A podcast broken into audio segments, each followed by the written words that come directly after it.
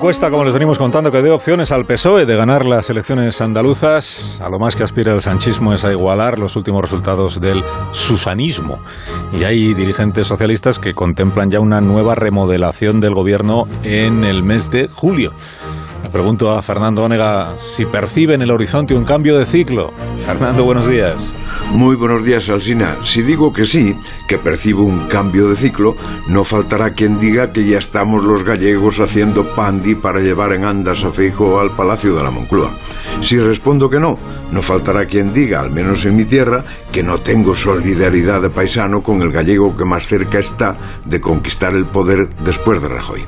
Así que una respuesta prudente es refugiarse en la demoscopia, coger las encuestas y ver la orientación de la intención de voto. No tengo otra guía y lo que dicen los sondeos es, primero, que parece que existe el efecto Feijóo.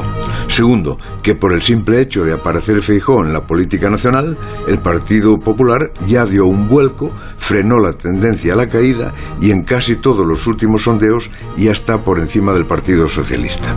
Tercero, que Feijóo, a título personal, se situó en poquísimo tiempo en el podio de los tres políticos más deseados, con Sánchez y Díaz, y frecuentemente por encima de uno u otra. Cuarto, que estas sensaciones animan a la militancia y según todos los indicios movilizan más a la derecha frente a una izquierda desmovilizada, quizá por desaliento, quizá por desengaño. Y quinto, si se confirma la buena victoria de Juanma Moreno en Andalucía, que también predicen las encuestas, mucho me temo que el cambio de ciclo deja de ser probable para convertirse en inevitable. El signo de los tiempos es tan favorable a Feijó que no tiene que hacer una sola cosa, no cometer ningún error. Hasta luego, Fernando. Hasta las ocho y media.